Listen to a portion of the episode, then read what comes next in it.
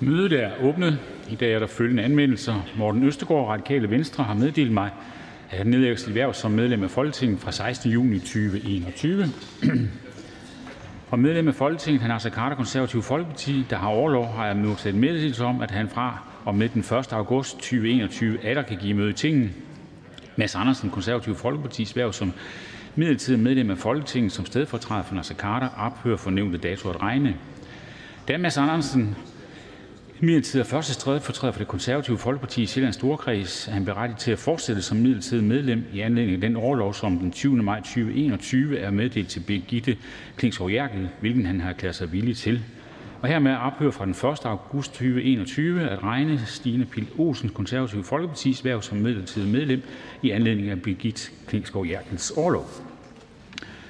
Miljø- og Fødevareudvalget har afgivet beretning om ministeren for Fødevare, Landbrug og Fiskeris forvaltning af tilskud til landbrugen. Det er beretning nummer 31. Beretningen vil fremgå af Folketingstidende. Det radikale Venstres folketingsgruppe har meddelt mig, at medlem af Folketinget, hr. Martin Lidegaard, udpeget som stedfortræder i Lønningsrådet i stedet for medlem af Folketinget, Sofie Carsten Nielsen, for den resterende del af den indeværende funktionsperiode. Det pågældende er herefter valgt. Det første punkt på dagsordenen er anden behandling af lovforslag nummer L 237, forslag til lov om ændring af lov om arbejdsløshedsforsikring med videre og lov om sygedagpenge. Der er ikke stillet ændringsforslag. Ønsker nogen at udtale sig? Da det ikke er tilfældet, er forhandlingen sluttet. Vi går til afstemning. Ønskes afstemning om ændringsforslag nummer 1-5, tiltrådt af udvalget? Det er vedtaget.